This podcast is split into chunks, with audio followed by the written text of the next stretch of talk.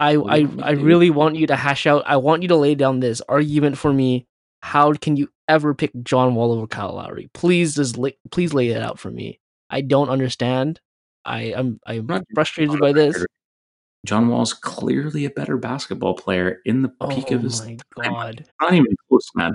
If Kyle Lowry was not a Toronto Raptor, and you guys who the twelve of you that think he is better, Oh you my Brandon. Hart, Brandon Harder, Dom Zimmerman, and the other nine people that think he's better, if he wasn't a Toronto Raptor, there is no way in your right mind you would ever vote for him. The argument is No, like I- we're comparing to a top eight players in the NBA, but John Wall is a better basketball player, man, all around. It's not even close.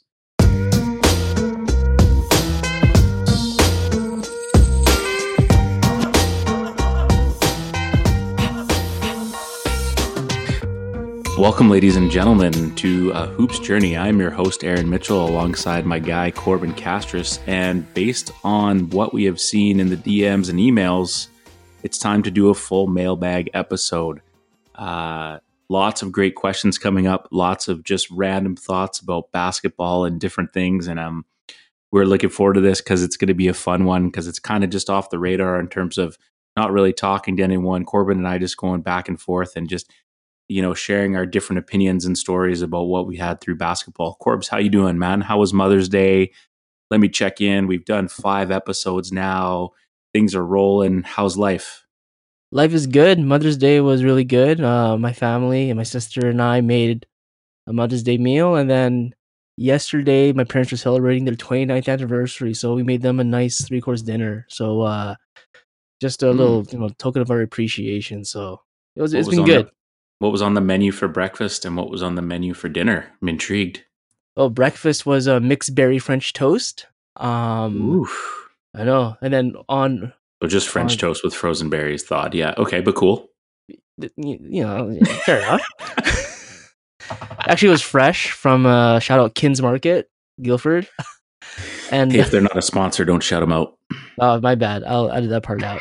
And uh, so yesterday, Cordy did some of the cooking as well. Um, first course was uh, she made a crostini with a spinach dip, baked spinach dip, Mm. and then our entree was uh, she made a gnocchi with uh, sage butter sauce, and I made a really good steak. Wow. And how was that steak cooked? They might as well get into this. There's only one way to have steak. Well, And that there's only one. There's only one way to not have steak, and that would be well done. yes, yes. No way. and they asked for what? Oh, they asked for a medium rare, baby. The only way to go. Now, a little bit of pink is fine, but just if that steak looks the exact same in the middle as it does on the top, then you got a problem, and you need to check yourself. And the people out there, you know who we're talking to. Exactly. We're not even going to talk about ketchup with that. It's just the way steak is supposed to be done. Let's get into it. How you feeling? I'm ready. Let's go. Okay. First question of the mailbag. Kyle Madden, thanks for the the question. Messaged us on uh, Instagram, asked about if we could interview one person, who would it be, past or present? And Kyle made the assumption right off the bat that it would be Michael Jordan. And I think that maybe sometimes uh, people just assume that because I think Michael Jordan's the best basketball player of all time, that he is who I love the most. And it's not true. There's actually quite a lot of other players that I loved and appreciated before him. I didn't even really start to appreciate MJ until probably after my my career was done or towards the end of it. Um, I spent a lot of time cheering against him, but just like many people have to do out there in this world, they have to just open their eyes and realize that he is the best basketball player. With that said, there's a lot of people for me that I would love to interview, and mine my answer was unique. I think I wanted to say uh, Charles Barkley right off the bat, but he already gets paid to do that. So for me, one would be Wilt Chamberlain. Read his book, know the stories, would just love to sit down and hear them in person and see him tell them um, to me. An absolute legendary baller from back in the day, a freak of nature, and just someone who I don't know. It'd just be interesting to chat with him. And then my second is Kevin Garnett. Kevin Garnett's a huge influence on me in my career, someone who I love. I know a lot of people find him corny. I find him really genuine and love his energy and would love to have been a teammate with him. And I think just sitting down, chopping it up, and hearing his stories would be amazing. So I think those are two people that I would like to sit down with. How about you? Did the question specify does it have to be NBA or just basketball related? This is not a quiz. This is the mailbag. And as the producer, stop over analyzing things and give us your answer. I think an easy answer for me is Nash. That would be a dream guest that we that we can get. I think he's just a super interesting story. Um, I think he's not he's asking about the podcast, Corbin. He's asking about in general, if you had a chance to chalk with someone, like, are we going to hashtag at Steve Nash on this? Why not? Right, worth it. Don't worry, we'll get there, man. But keep going. Fair enough. I get. I need to. you told me you did your homework on the mailbag. Oh, I, I, definitely thought it was uh, an interview for the podcast, but this is kind of a weird answer just because I've heard so many stories about this guy. This is gonna be you're gonna laugh at me. I've heard so many wild stories about Rick Majerus. I think it would be an absolute like treasure to interview. Like get him a couple of uh, beverages, and I, I think that would be an amazing interview. I would agree. I've heard some funny Rick Majerus stories as well. Rest in peace to him. But I believe the term we would use is absolute beauty, right? Absolute beauty, that guy. Awesome. Thanks for the question, Kyle. Up next from a Lexie Der, former player uh, at STM, um, asking about what are our thoughts, and it's going to be tough to keep this one short, but let's just get to it. What are our thoughts on paying college athletes? Lexi being a Division One athlete herself, um, what are your thoughts on that? I don't want to go the route of paying them a salary, but absolutely if they're making money from commercials endorsements um or making like money off their likeness i think that that shouldn't be an ncaa violation giving them a salary kind of puts them in the weird area of are they employees? Now do you do you just focus on the athlete side of it not the student side? I don't know. I still think college should still be about student athlete experience and that that's pretty unique but but they should be able to make money when their you know games are being filmed nationally when they're in the march madness and yeah i really think that they should be getting some compensation but just not a salary. What do you think uh, this is something we've talked about a lot and i think you can't overlook what a you know $100000 scholarship does for you and i get that a lot of athletes leave early um, especially at the male side of pro athletics they move on and, and never go back and get their degree but it's always there waiting for them so I value that. I feel like there's some value in saying like you're getting your education paid for when a lot of people can't. My biggest thing is that how do you go about it? There's so much gray area. So when you're saying pay, paying college athletes, we're fully aware that men's football and men's basketball generate the most money. There's no questioning that, correct? So correct. how do you go about giving money to the rowing team, to the tennis team to whoever it is, how do you go about paying all those other programs? Because they're technically college athletes, they're technically representing the university. And I think you just create an even worse environment if Florida men's basketball generates a whole bunch of money. Do that does that program get 80% of the money? Or does it get, you know, spread across the board? And yeah, I just it's a tough area. And I and I agree with what you're saying too, is that it's it is sort of it's university athletics technically. So is it CBS's fault and the NCAA's fault that it's become so popular? Larry Bird and Magic Johnson and Akeem Olajuwon weren't asking for any money when the ratings weren't that high, right? Um, so now we're in this era where we're just more aware and we want to question more things, and that's healthy, but it still is sort of university sport. I don't think um, athletes should go without. I think they should be taken care of, not just educationally. And I, I know that there's stories out there about people eating noodles and not having money for this and that. And I can't speak to those because I don't know, but that shouldn't be happening. But I think there's just so much gray area if we get to the point where we start to pay college athletes. Fair enough. Thanks, Lexi, for that one. Um, another good question up next uh, is from our boy, Nashville Predator, Kyle Turris. He uh, asked a great question about would you prefer to same salary? You're both a top team in either league. Would you prefer to coach the NBA, knowing what you're dealing with, knowing the management of personalities and things like that, as opposed to the NCAA, where um, it's amateur sport? And I thought about this one, and I've actually thought about it a lot. I don't know why, but I think for me, if I'm being honest, I love watching the NCAA more than the NBA. Not that it's a big gap, but just because to me, from a coaching and perspective, it's more it's more kind of quote unquote real basketball. The adjustments that are being made, the things that are happening, young people missing free throws, they're not perfect.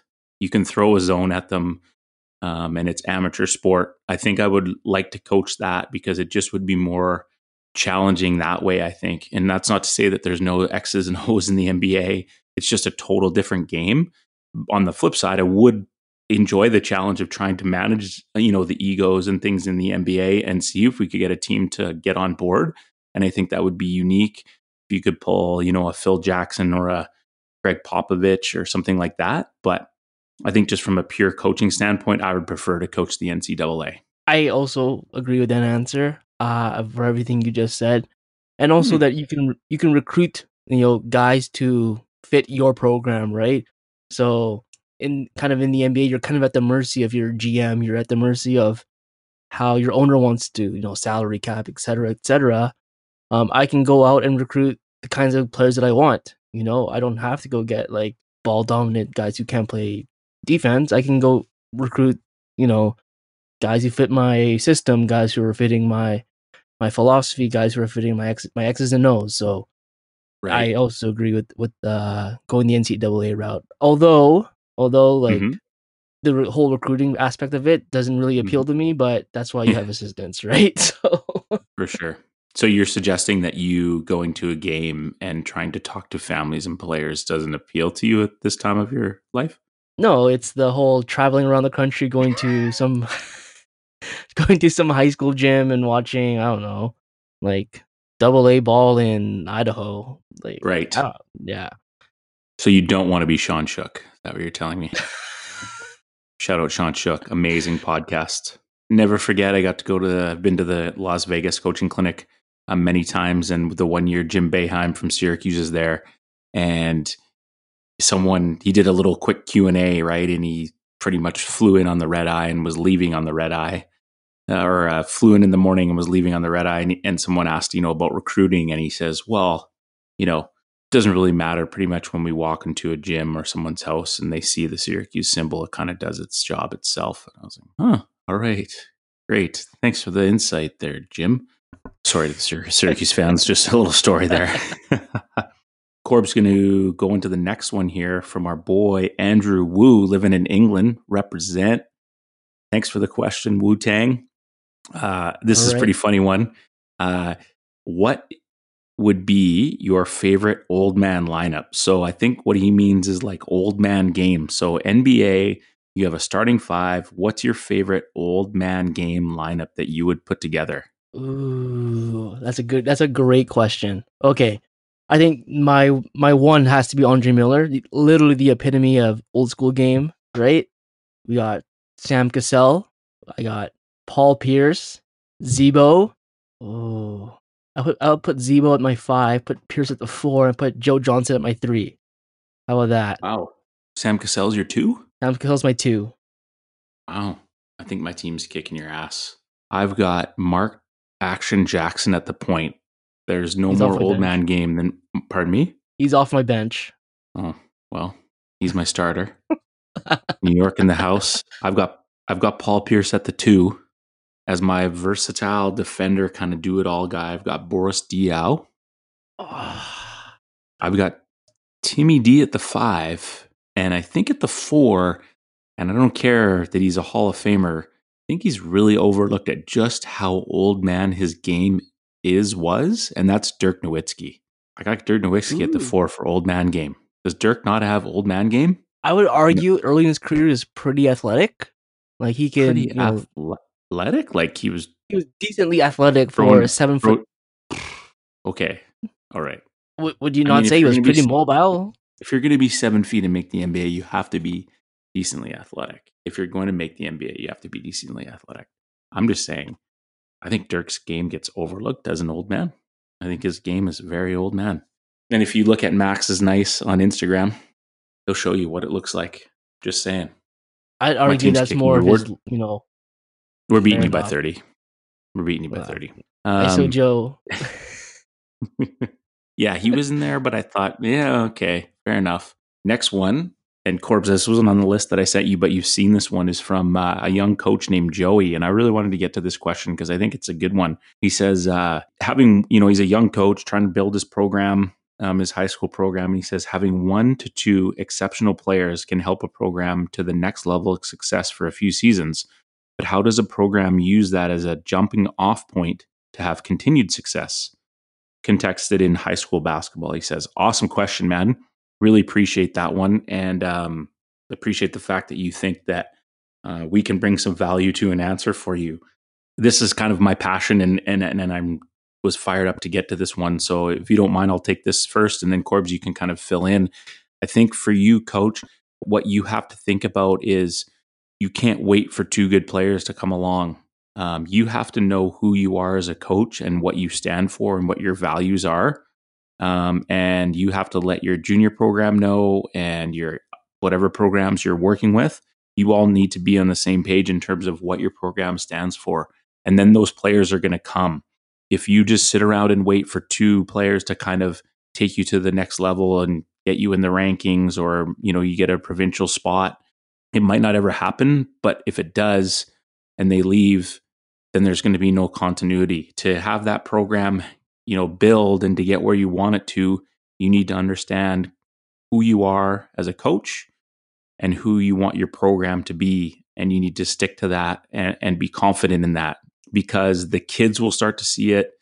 The more that you talk about it, they'll start to believe it. The more you have them be a part of it and what their vision is for the program when they're in it, then the talent and the wins will take care of itself, I think. And at the end of the day, it's not even really about the wins, it's just having them be a part of something bigger than themselves. So you may have a couple kids come along. And when I first started STM, we had a couple really good years.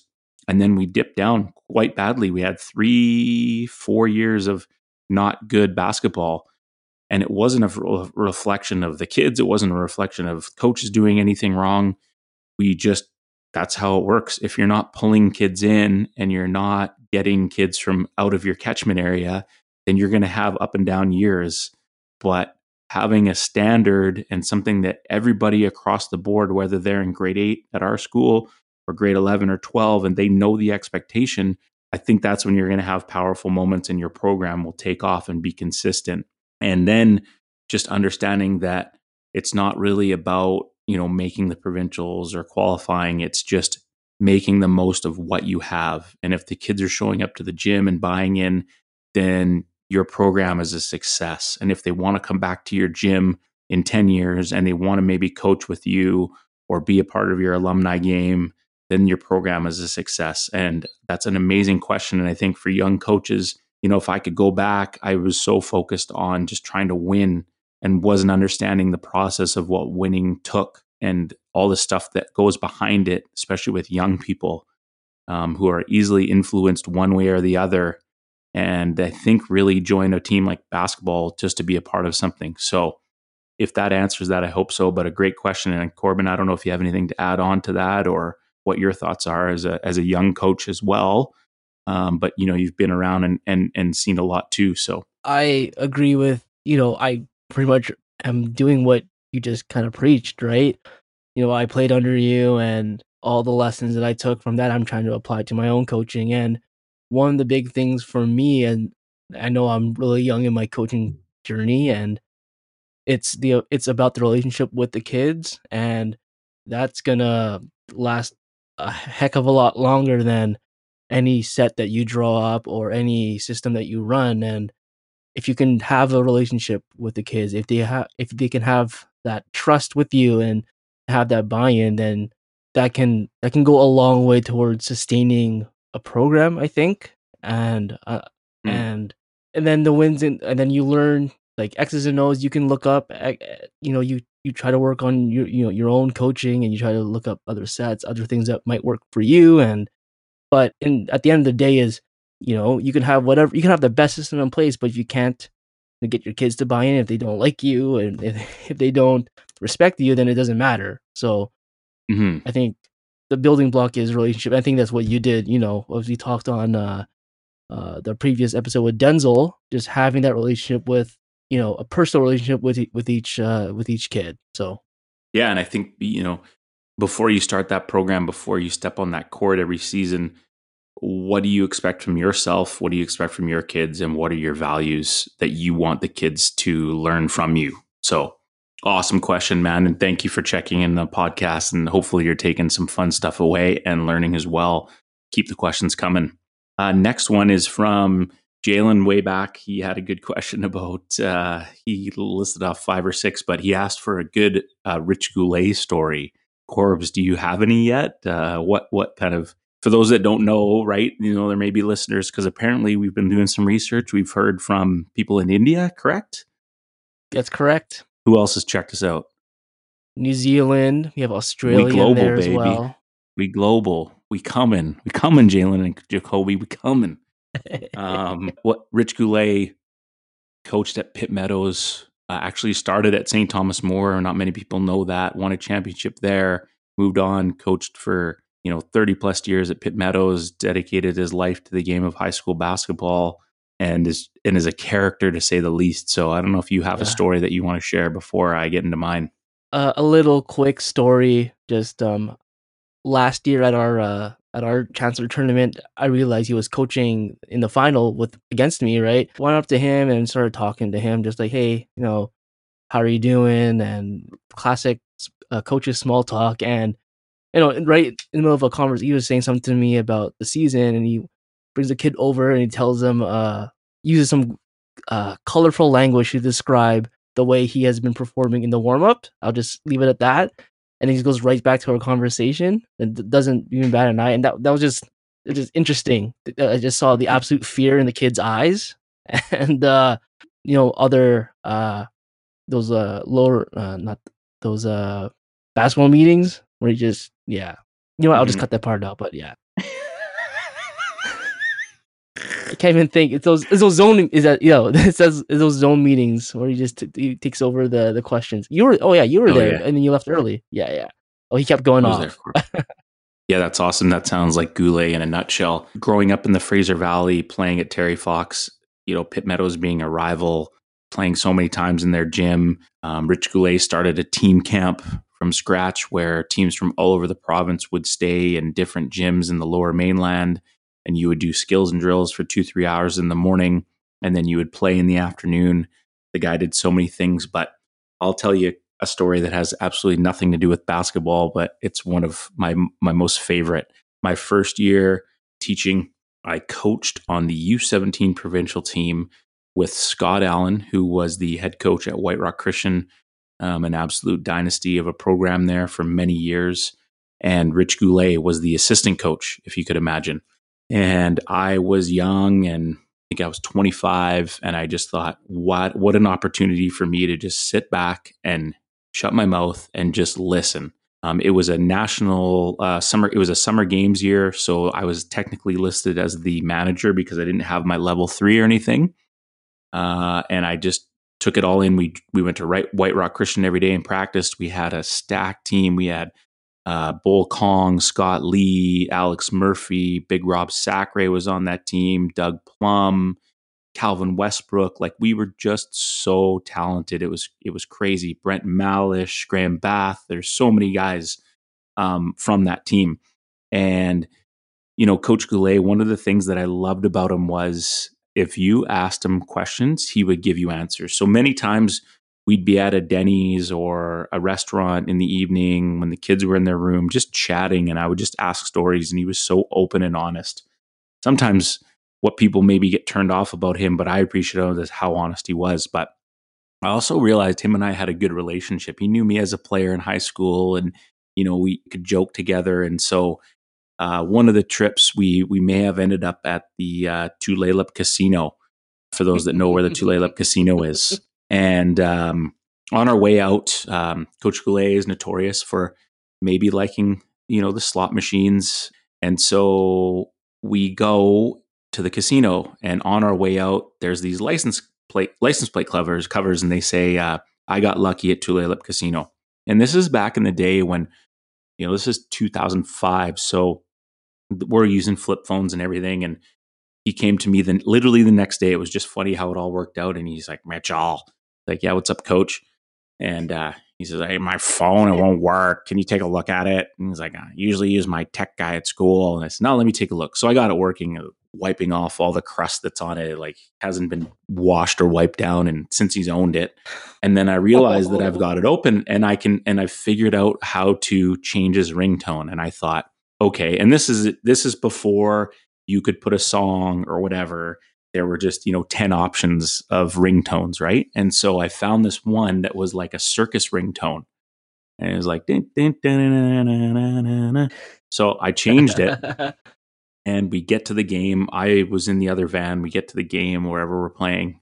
Um, same summer that i was talking about isaiah thomas ripping us up and coach allen's doing his pregame and i and i just kind of reach around and give goulet his uh, his cell phone and he kind of gives me the look like thanks and then I swallow the uh, the international roaming fees, and I turn my back and I just call him, and I'm just giggling, right? And he's just standing there, and if anyone knows the Rich Goulet, kind of hunched over, looking through the top of his glasses, mouth open, listening to Scott Allen talking pregame, and all of a sudden his phone is like, and what you guys have to understand is like the other kids don't have cell phones, right? Like this is not, it's not like we're used to today where a cell phone goes off and no one blinks. Like they're all looking and goulet is just frozen. He's just staring at scott. And and he's just like what? What? And then he looks over at me and then he looks back and he just goes mitchell. And he grabs his phone and turns it off. And so the summer goes on.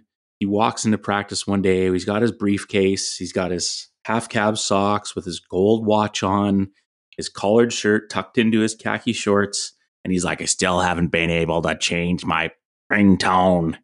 And I just start dying, right? So what do I do? I get the last practice of the summer before we go to the nationals. I get Scott's son Tyus Allen, who's a, just a kid at this point. We sneak out and we take off. He has his truck, his red Mazda truck that he always parks up on the curb at Pitt Meadows, and it's his license plate says Coach G. And I take the license plate cover off and I put I got lucky at Tulalip Casino on there, right? And I'm just thinking, how long,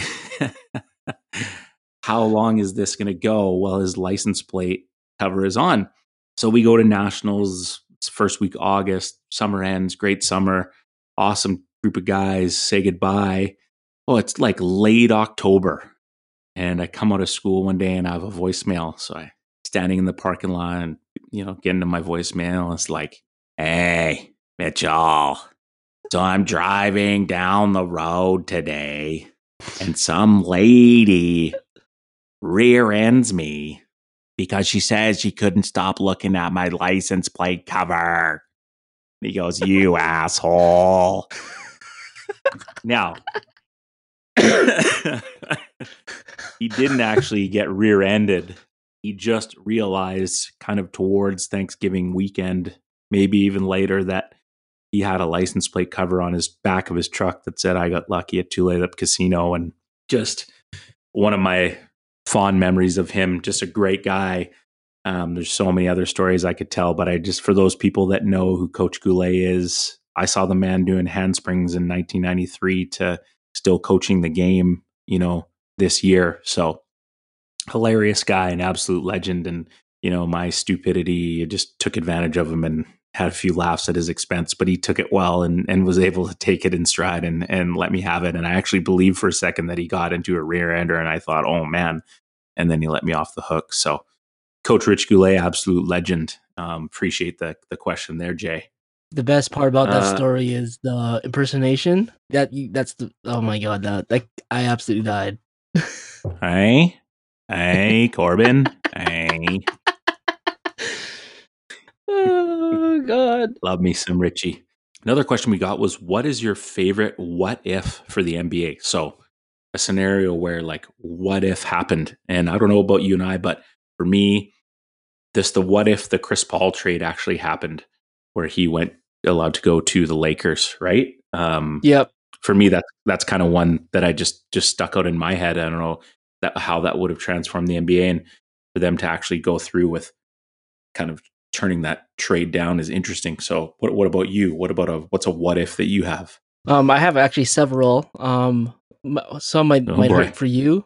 Mm, 09 draft okay. for for Minnesota. If they could just, I think if they just get the right point guard, uh, maybe your franchise is uh, turned around a little bit. Um, in 09. Ru- You Rubio literally just threw that one Flynn. in just you threw that in just to, to get me. That's Maybe, not very perhaps. nice, man. That's not very nice. Um, You're supposed to be my co-host producer, man. Taking shot at my eh, eh, oh, that hurts. That's like an open wound. Johnny I Flynn, know, I what just they ro- draft like seven point guards that year? Yeah, I think three. Whatever, think three man. guys. Whatever, man. Carry on. Um, and then I'll, I think, uh, for the younger That's ones, literally nobody's what if, man. You just did that to spite me. Fair I enough. did. Fair enough. Um, take for, shots. for for the right. for the older people, Len Bias. That's a that's a big what if if he you know doesn't die right after he gets drafted. Very this is a very good one. I'll give you some props for that Yeah. one. But careful with the for the older people. Okay? it was, it was In line. That's a fine line there, pal. Just Anyway, you could have just Fine, said okay. for those that don't know the story of Len Bias, but you gotta take a shot at the old people. That's a big chunk of our listeners, man. Come on. I apologize to. Tell us a little bit about what do you know about Len Bias? It's a great call. I know that yeah, and uh like I know he was he was touted. I know a lot of guys were kind of touted as like the next Michael Jordan, and he was you know for the Celtics supposed to be the franchise changer, and then you know got you know had some uh drug issues, right? And I know that Yeah. like yeah, it just kind of really really probably could have turned the Yeah, it balance of the NBA at the time, right? cocaine overdose. And then you combine like Reggie Lewis. You Yeah, know the story of Reggie Lewis. Yeah, right. So Oh, those yeah, are two yeah. Boston Celtics who, yeah, that's good one, man. This is you see, you're you're you're turning yourself around after that Minnesota Timberwolves, man. Keep going. I have a couple more. Yeah. Um, Drazen. Petrovic, if he doesn't, you know, if he doesn't get killed in a car accident, right? What a good How thirty big- for thirty that is. I actually didn't know this because I was loo- looking back on all some old Kobe stuff, but uh, he did confirm he was almost traded to the Pistons in 07, Mm. right? That was Kobe to the Pistons. If I get it right, Kobe to the Pistons for Tayshaun Prince, I think Rip Hamilton, and picks. How about if he uh, didn't force himself to be drafted by the Lakers or whatever? Didn't he get drafted by Charlotte and then force a trade? Pretty much. I I think that's Something also the case as well, right? Yeah. 96 Would have been Yeah, the ni- yeah, the confidence to just say, "Hey, like I'm going to be a Laker," and you know, like just yeah. the mystique of Lakers and all that. Like if he just goes to the Hornets, how does that look? I have a couple I have two more. right, man. This is right up your alley. You're just you're loving this. We're not doing a mailbag every episode, man. I know. So I got to take advantage of, of this while I can. The easy one for this decade is the OKC Harden trade, right? Like what if what if they don't trade Harden? What if they pay him a couple more million dollars to keep him on the team, right? And then the big one is kind of like my Zach Lowe answer, and you're gonna laugh. It's the cap spike in 2016 when the owners and the NBA PA did not agree to the cap smoothing, because that directly resulted in in uh, Golden State being able to sign Durant right? So if they cap smoothed it, if they spread out like I think it was like a 30 million jump. So if they spread that out over, you know, I think it was proposed three years, or three to five years, they don't have enough cap room to sign Durant. Do, do they just run it back with Harrison Barnes? And does Durant just stay in OKC? I mean, he probably probably leaves, right? So then does LeBron leave Cleveland to go to LA? That you know, the kind of that kind of ripple effect. So I don't know how you sleep at night. But I knew that I knew when I saw this question that it would be definitely up your alley. yes, yes, I love Anything this else? stuff. No, I don't have anything else. I do. Oh, Zach Lowe, nothing on you, bro. Got nothing on you. All right. Let's take a moment to thank our sponsor, Goodlad Clothing. Goodlad Clothing is located at 221 Esplanade in Lower Lonsdale in North Vancouver. 30 seconds from the C bus.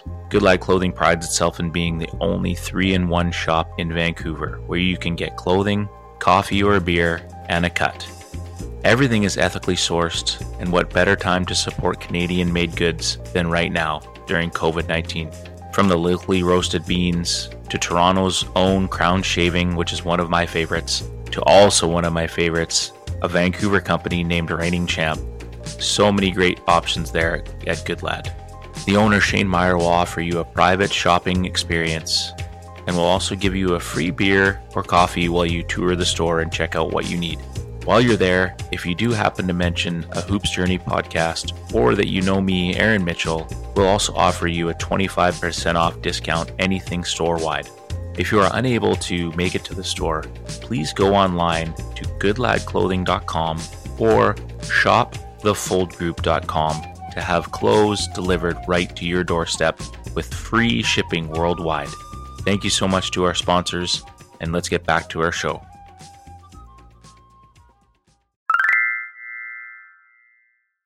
Next one, uh, Jeff Winslade. Shout out Jeff Winslade, the Winslade family, legendary people who have put a ton of time and energy into high school basketball. And I think he's going to be rattled by my answer, but he says, What Jays did Mitch hoop in and what were his favorite? When I was like 10, all I wanted was a pair of Jordans for Christmas. And the tr- the presents started to come underneath the tree, you know, obviously not the ones from Santa. That's not to say that I still believed in Santa when I was 10, okay? I'm just saying. But what I would do is I would rip the edges of certain presents that I thought were ones that I really wanted. And then I would kind of retape it or, you know, face it a different direction. So there's one, it was the shape of a shoebox. And I thought, yes, finally, my parents are going to get me a pair of Jordans. So I waited and waited, and Christmas Day came, and I didn't want to make it too obvious. So I didn't like open that one right away. My brother got the Celtics garbage can with the hoop on it so you could shoot the garbage in. I got the Lakers one. And I waited a few presents and then I was like, okay, I'm going to go for this one. And I knew it. I was like, my Jordans, here we go. Let's go. And it was a baseball glove. And I started to cry. And my parents were like, why are you crying? And they set me up because they knew, they knew I was ripping boxes and what I was going to do. I was going to rip the presents and I was going to know. They set it up to, to freaking fool me. That's savage. And if I'm being honest, my parents just never bought me the Jordans. I always, uh, once I got into kind of playing, it was more. I liked the Barkleys. they just fit me better, and and I think, like I talked about earlier, is I didn't really. I appreciated Michael, but I spent a lot of time hating on him. So I wasn't even sure if I was ready to wear a Jordan. It was after that, and then I kind of started to get into sneakers, and then I became a married man with less fun things to do marriage is great. Don't get me wrong, but it does change your life. And I just started to collect sneakers, and the Jordans are just, they bring me back to just so many great memories of my life. And if I'm going to ask, answer that, I'm going to say threes and fours and 11s. But the, the bread three and four, uh, the cement three, and I think the Concord 11 are up there for me um, in terms of shoe, and I have all those. Can't say I've worn them all yet, but I do have them all. So there you go, Jeff. It was more of a competitive thing, and Magic was my guy. I had some cons. Like I said, I had Avias, but didn't get into Jordans till later. And I'm happy to say that I have a decent little collection and I'm proud of it. Next question is from Chayze Deza, a grade 11 player in our program and I think he likes to stir the pot a little bit. But this is also some some people a hot topic. I didn't do any research on this, and I don't need to. But Corbs, did Steve Nash deserve the MVP over Kobe specifically? He mentions in his question. Um, I think that's yeah. I think he's referring to the 06 season. Um, that's the 81 point season for Kobe. That's when he, that's when he had like Smush Parker, Chris Mihm uh, as his teammates. Um, Chayze, I believe he did, right? So in that, you know, Kobe had some really tough teammates that year. I value winning in my MVPs. I've always been consistent about that. The Lakers were 42 and 40 that year. They were just above 500. right? I know Kobe had insane stats. I I know that, but Nash had some unreal stats too. And I think the thing about Nash, you look through his teammates and throughout his career, all his teammates play better when he's on the floor, and all his teammates have had their best careers with Steve Nash, right? And this is also the same year that Amar'e was lost for a, a large chunk of the season, and he made uh, Kurt Thomas, you know, Tim Thomas, you know, look like really good centers when you know they, they were all right, but yeah, he had Marion, yeah, he had Raja Bell, but I think his unselfishness and I really, really value his leadership. I think what we do in our program, I know Zim does this a lot at, at our summer camps, is the high fives, right? And it, and yeah, in the NBA you're dealing with adults, but I think it does mean a lot, and, it, and it, that contributes to winning, right? If Jordan is like Kobe-ish in terms of his leadership, Nash is kind of the other way, other end of that spectrum, and I just value that more. Um, and also they won 61 games, and they had like probably their second best player out for most of the year. So he is the. I mean, Nash is one of the most unselfish players. He's one of the most dynamic passers, and he's one of the literally one of the best teammates in the NBA. So that's my answer. Mm-hmm. Boom. I don't have much more other than just looking it up, and it's like a weird question to ask because Steve Nash was first in voting, then it was LeBron, then Dirk, and then Kobe. So Steve Nash had 57 first place votes, and LeBron was had 16 in second. So I think that kind of answers it. Pretty much. 05, you can argue a little bit, but still. Steve Nash took a team that won 29 games to go to 62 wins. So that speaks for itself. Hmm. And 05 is more Shaq, right? Like, yep. It was 65 for for Nash and 58 first place votes for Shaq, and then Dirk had zero, Tim Duncan had one, Iverson had two, right? So, yeah. And I'm not saying that the voters are always correct, and that's what we go by, but clearly people saw, and Steve Nash is just the man. So, speak bad on his name. We'll see you on the baseline at practice next year, Chayze. We've got four more. Well, it depends if we let one of them ask two questions, but uh, Dom Kully, another player in our program, awesome that a lot of our, our kids are checking this uh, podcast out. Hopefully, you guys are enjoying it. He says, "Who's the best coach uh, that you've coached against?" If I'm being honest, I I don't I don't know how to answer this one because in the high school game it's so different like there's no one coach that I've had the opportunity to play against or our teams have played against, you know, 20 times. So we haven't had different matchups or, you know, you don't go over a series and see the adjustments we can make against each other. Um, but obviously, you know, there's so many great coaches out there. I just would like to think of the coaches that I had the opportunity to learn from as opposed to the coaches that I've coached against because I didn't, really know how to answer this one. Uh, respect every coach uh, that we coach against. I feel like, again, when I was younger, it was more personal and there's no reason for that. It just was who I was. And I think, you know, I was very competitive and I'm still competitive, but it's changed and realizing it's not about me against the other coach. It's about our kids and what we're trying to accomplish at that time of the season. And if we lose a game in mid December, it doesn't really matter that much.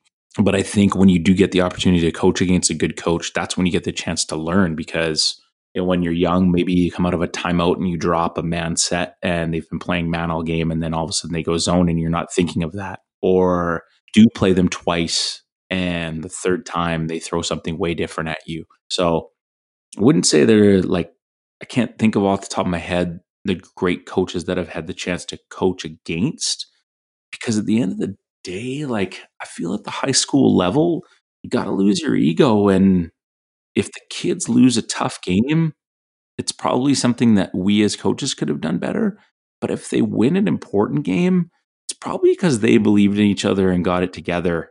We just set the table for them. So I wouldn't like, I don't know. I just, there's lots of great coaches out there there's no one like I haven't had a chance to coach against a high level D1 or you know a high level CIS coach in a meaningful game or anything like that. But I think the best part is when you you know you're coaching against someone good when you see adjustments being made in game, right? Everybody says, "Let's wait till halftime." And it's like, "Well, why are we waiting till half? There's still a quarter and a bit to go, right?" And I think that's when you see um, when good coaches are are there. So, kind of danced around the answer for you. Sorry, buddy.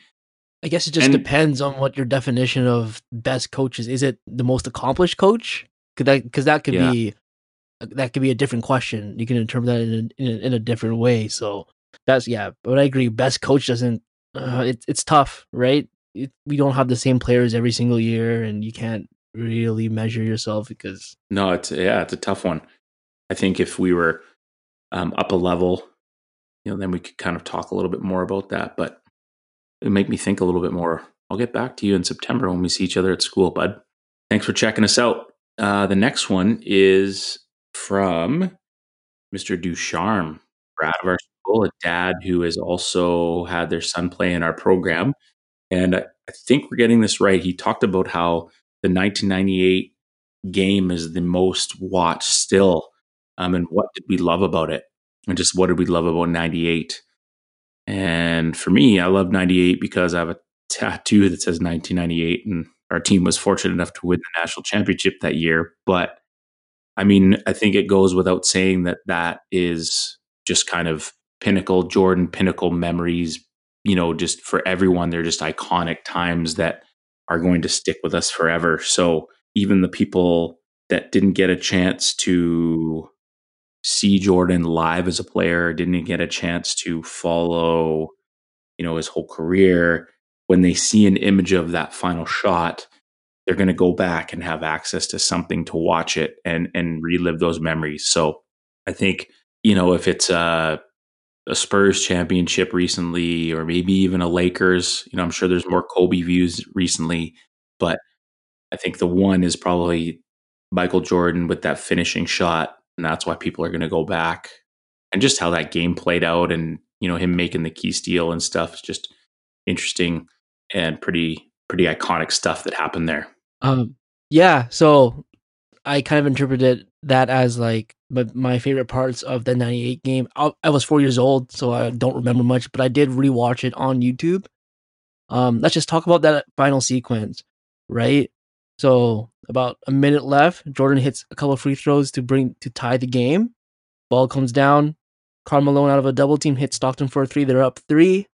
Jordan gets by Bryon Russell layup, right? And then the steal, and then the game winner, right? And then an absolute beauty of a call by Bob Costas. I did not realize how good he was as, a, as an announcer. So that's that's like the best minute of uh best minute stretch that Jordan can have, right? Last what last six points and the defensive stop to get the ball back and the game winner. Like, how can you argue that? You can't argue that. That is just greatness manifested in a man. So I agree. Yeah, it's just an iconic moment, and not not many people in sports have done or are willing to step into that, and he did and got it done. So, thanks for the question. Two more, unless Corbs is going to pull something out of the hat on me here, but I think we've been rambling at you for long enough, and hopefully, if you didn't get a mailbag question in, kind of regretting it.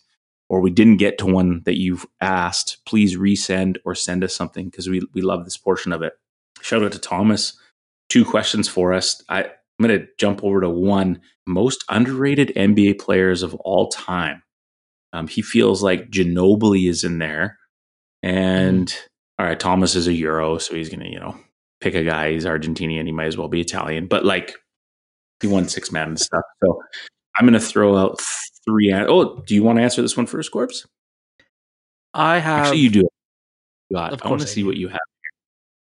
I have okay, I have a couple. I have I, you already have it. I have Joe Dumars on there. I have Clyde in there as well, which is kind of that might be a little hot takey, but he like we forget he's a Hall of Famer, right? He was a really good two guard. I think before Jordan, he was probably the second best, arguably one of the best two guards of all time. Uh, I can think it's a little bit disrespected in in the conversations of best two guard just because of you know, his time kind of coinciding with Jordan's. And I dip- have my last one, Chris Webber. Wow. Are you going to expand on that or? Oh, he was a rev- nah, revolutionary is a strong word, but he was a do-it-all big man who could, you know, who could play make, uh, finish around the rim, shoot a little bit, right? I think he definitely gets disrespected in you know some of the best power forwards of his of his time. Like he won an All NBA first team during a time with KG, Tim Duncan, uh, Karl Malone, right? Dirk in the in the conversations of best power forwards of all time. He gets he gets left off the list. He could do it all, right? Especially even watching his, his old highlights earlier today. He could bring the ball up. He could. He, he was crafty. He could. He could pass. He had really good vision, right? And uh, There's um, everyone's ears out there that are listening, and can they hear Corbin clicking while he is reading off stats? I, I promise I'm not. right. All right. Well, I agree. I got Dumars on my list for sure. I think Joey D could just do it both ends, did it in a quiet way, was probably the biggest key to those Pistons teams. And it was interesting that they never really touched on him um, during the last dance. Another guy that wasn't necessarily my favorite because I just thought he was a scorer, but man, Dominique Wilkins, what a force. Went toe to toe with MJ at the dunk contests. But besides that, like carried so many horrible Hawks teams and just was a stud. I think he gets overlooked a lot just in terms of where he stands overall. And one guy for the throwback, I'm just going to say Alex English. Uh, you know, when I looked him up, 12th in the in league history in scoring. Um, I'm not sure if he's still there, but first player to score 2,000 points in eight consecutive seasons. But he just wasn't like he wasn't a flashy guy. He didn't play above the rim. He didn't have a great handle. He just friggin' got it done in those really dope Nuggets jerseys. And uh, I think Alex English is someone who maybe gets overlooked sometimes in the conversation in terms of, yeah, where he's at being underrated. But good question from uh, from Thomas. Do you want to just a- answer his second one here before we get out of here, what? All right, I got that one. Um, so the question from Thomas is: rank these point guards of the two, of the two thousands. So he has Steve Nash, Jason Kidd, uh, Allen Iverson, Chris Paul. I think last has to be Chris Paul, just because he came in in 06, so he came in halfway through the decade. So I can't I can't give him any higher than fourth or than last. After that, ugh, I have. Oh, this is tough. Uh, I'm gonna get a lot of hate for this. I'm gonna have AI in third. I'm gonna have Jason Kidd second, and I have Steve Nash first. Uh, that could be pretty hot. That could be really, really, really, really spicy take. But what do you think?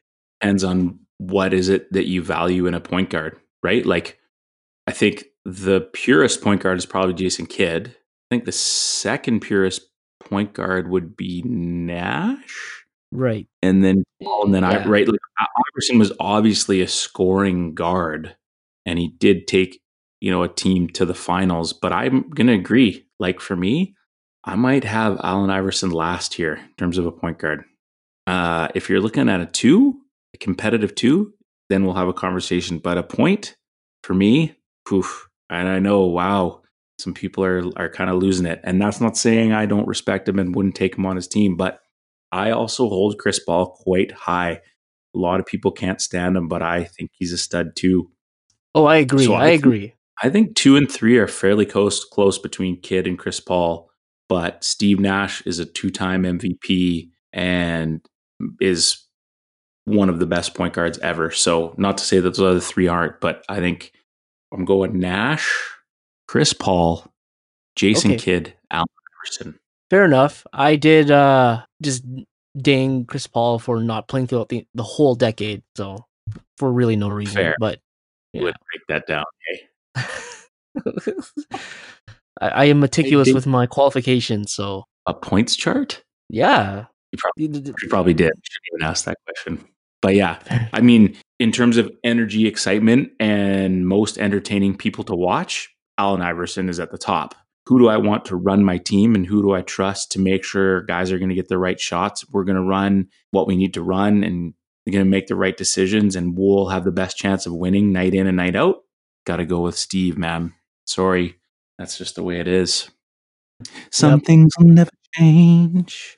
What's going on, man? What you spinning on the uh, the Spotify these days, or the iTunes, or any other the platforms that you're able to find the Hoops Journey on? Before we go, honestly, nothing.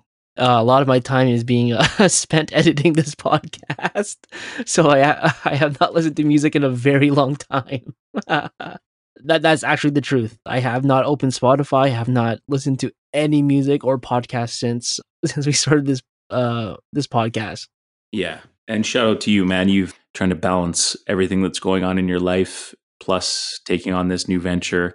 Maybe probably at times you overlook just how much work it would be, and I and I do appreciate the fact that you've jumped in and and have done this because if we're being totally honest, without you, it's not possible. But uh, I think we both are super hyped and fun and and fired up about where we're going to go.